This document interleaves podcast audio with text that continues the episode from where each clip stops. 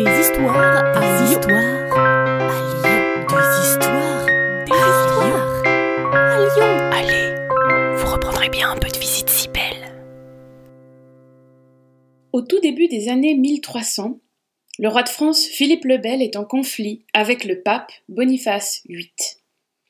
Le pape avait fait publier un texte affirmant que le pouvoir spirituel qu'il représentait était supérieur au pouvoir temporel des rois.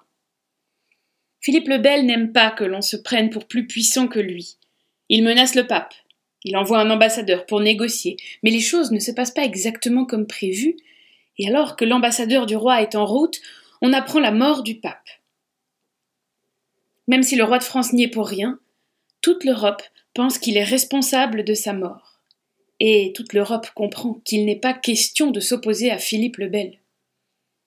Il réussit donc, à l'issue d'un concile tumultueux, à imposer la personne de son choix comme pape. Ainsi, le 14 novembre 1305, le pape Clément V est couronné à Lyon. Le roi n'est pas présent, mais il a envoyé son frère, Charles de Valois. La messe a lieu à l'église Saint-Just, sur la colline de Fourvière, vers le sud. Après la messe, un convoi se met en route pour rejoindre la cathédrale Saint-Jean. Le cortège passe les remparts de la ville et entre par la montée du Gourguillon. Ce jour-là, la foule se presse de toutes parts. Ce n'est pas souvent que l'on peut voir passer le pape, le frère du roi et tout le gratin aristocratique et religieux. Les badauds sont nombreux, bien qu'on les empêche d'accéder directement à la rue. Alors ils escaladent tout ce qu'ils trouvent pour tenter d'apercevoir le riche cortège. À mi-chemin de la montée du Gourguillon, des dizaines de Lyonnais se sont entassés sur un mur pour essayer d'y voir quelque chose. Au loin, on voit le cortège approcher. On se met à crier, à essayer de héler le pape en espérant une bénédiction de sa part. On s'agite, de plus en plus de monde grimpe sur le mur en question.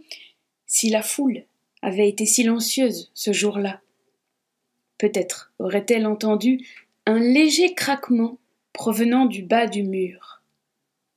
Mais alors que le pape s'approche, la foule crie de plus en plus fort, l'excitation est grande, et au moment où le pape passe juste en contrebas du mur, le mur lâche sous la pression de la foule, les cris de ceux qui tombent, les hurlements de ceux qui se retrouvent pris au piège dans les décombres, les hennissements des chevaux, les gardes qui accourent, c'est la panique générale.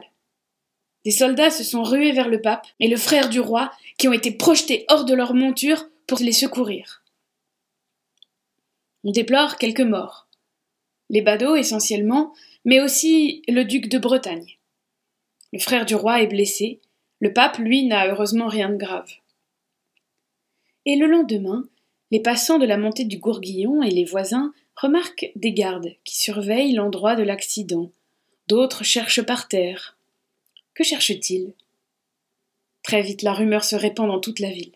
Dans sa chute, le pape a perdu le diamant de sa tiare, le diamant n'a pas été retrouvé. Il est forcément encore là quelque part. Et en moins de deux heures, les soldats se retrouvent poussés par des centaines de Lyonnais venus tenter leur chance pour essayer de retrouver le diamant du pape. À ce jour, il semblerait que le diamant n'ait jamais été retrouvé. Vous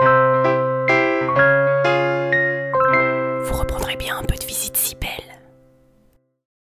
Salut à vous une gognandise, en parler lyonnais, c'est une plaisanterie. Ce podcast d'histoire, de légendes et de gognandises lyonnaises est proposé par les Visites Cybelles, visites théâtralisées et comptées à Lyon. Vous pouvez nous retrouver sur les réseaux sociaux, Facebook, Instagram et Twitter. Pour réserver des visites, rendez-vous sur notre site web, vous trouverez le lien en description. Et pour connaître les prochaines histoires, abonnez-vous. Sur ce, on vous dit à bientôt.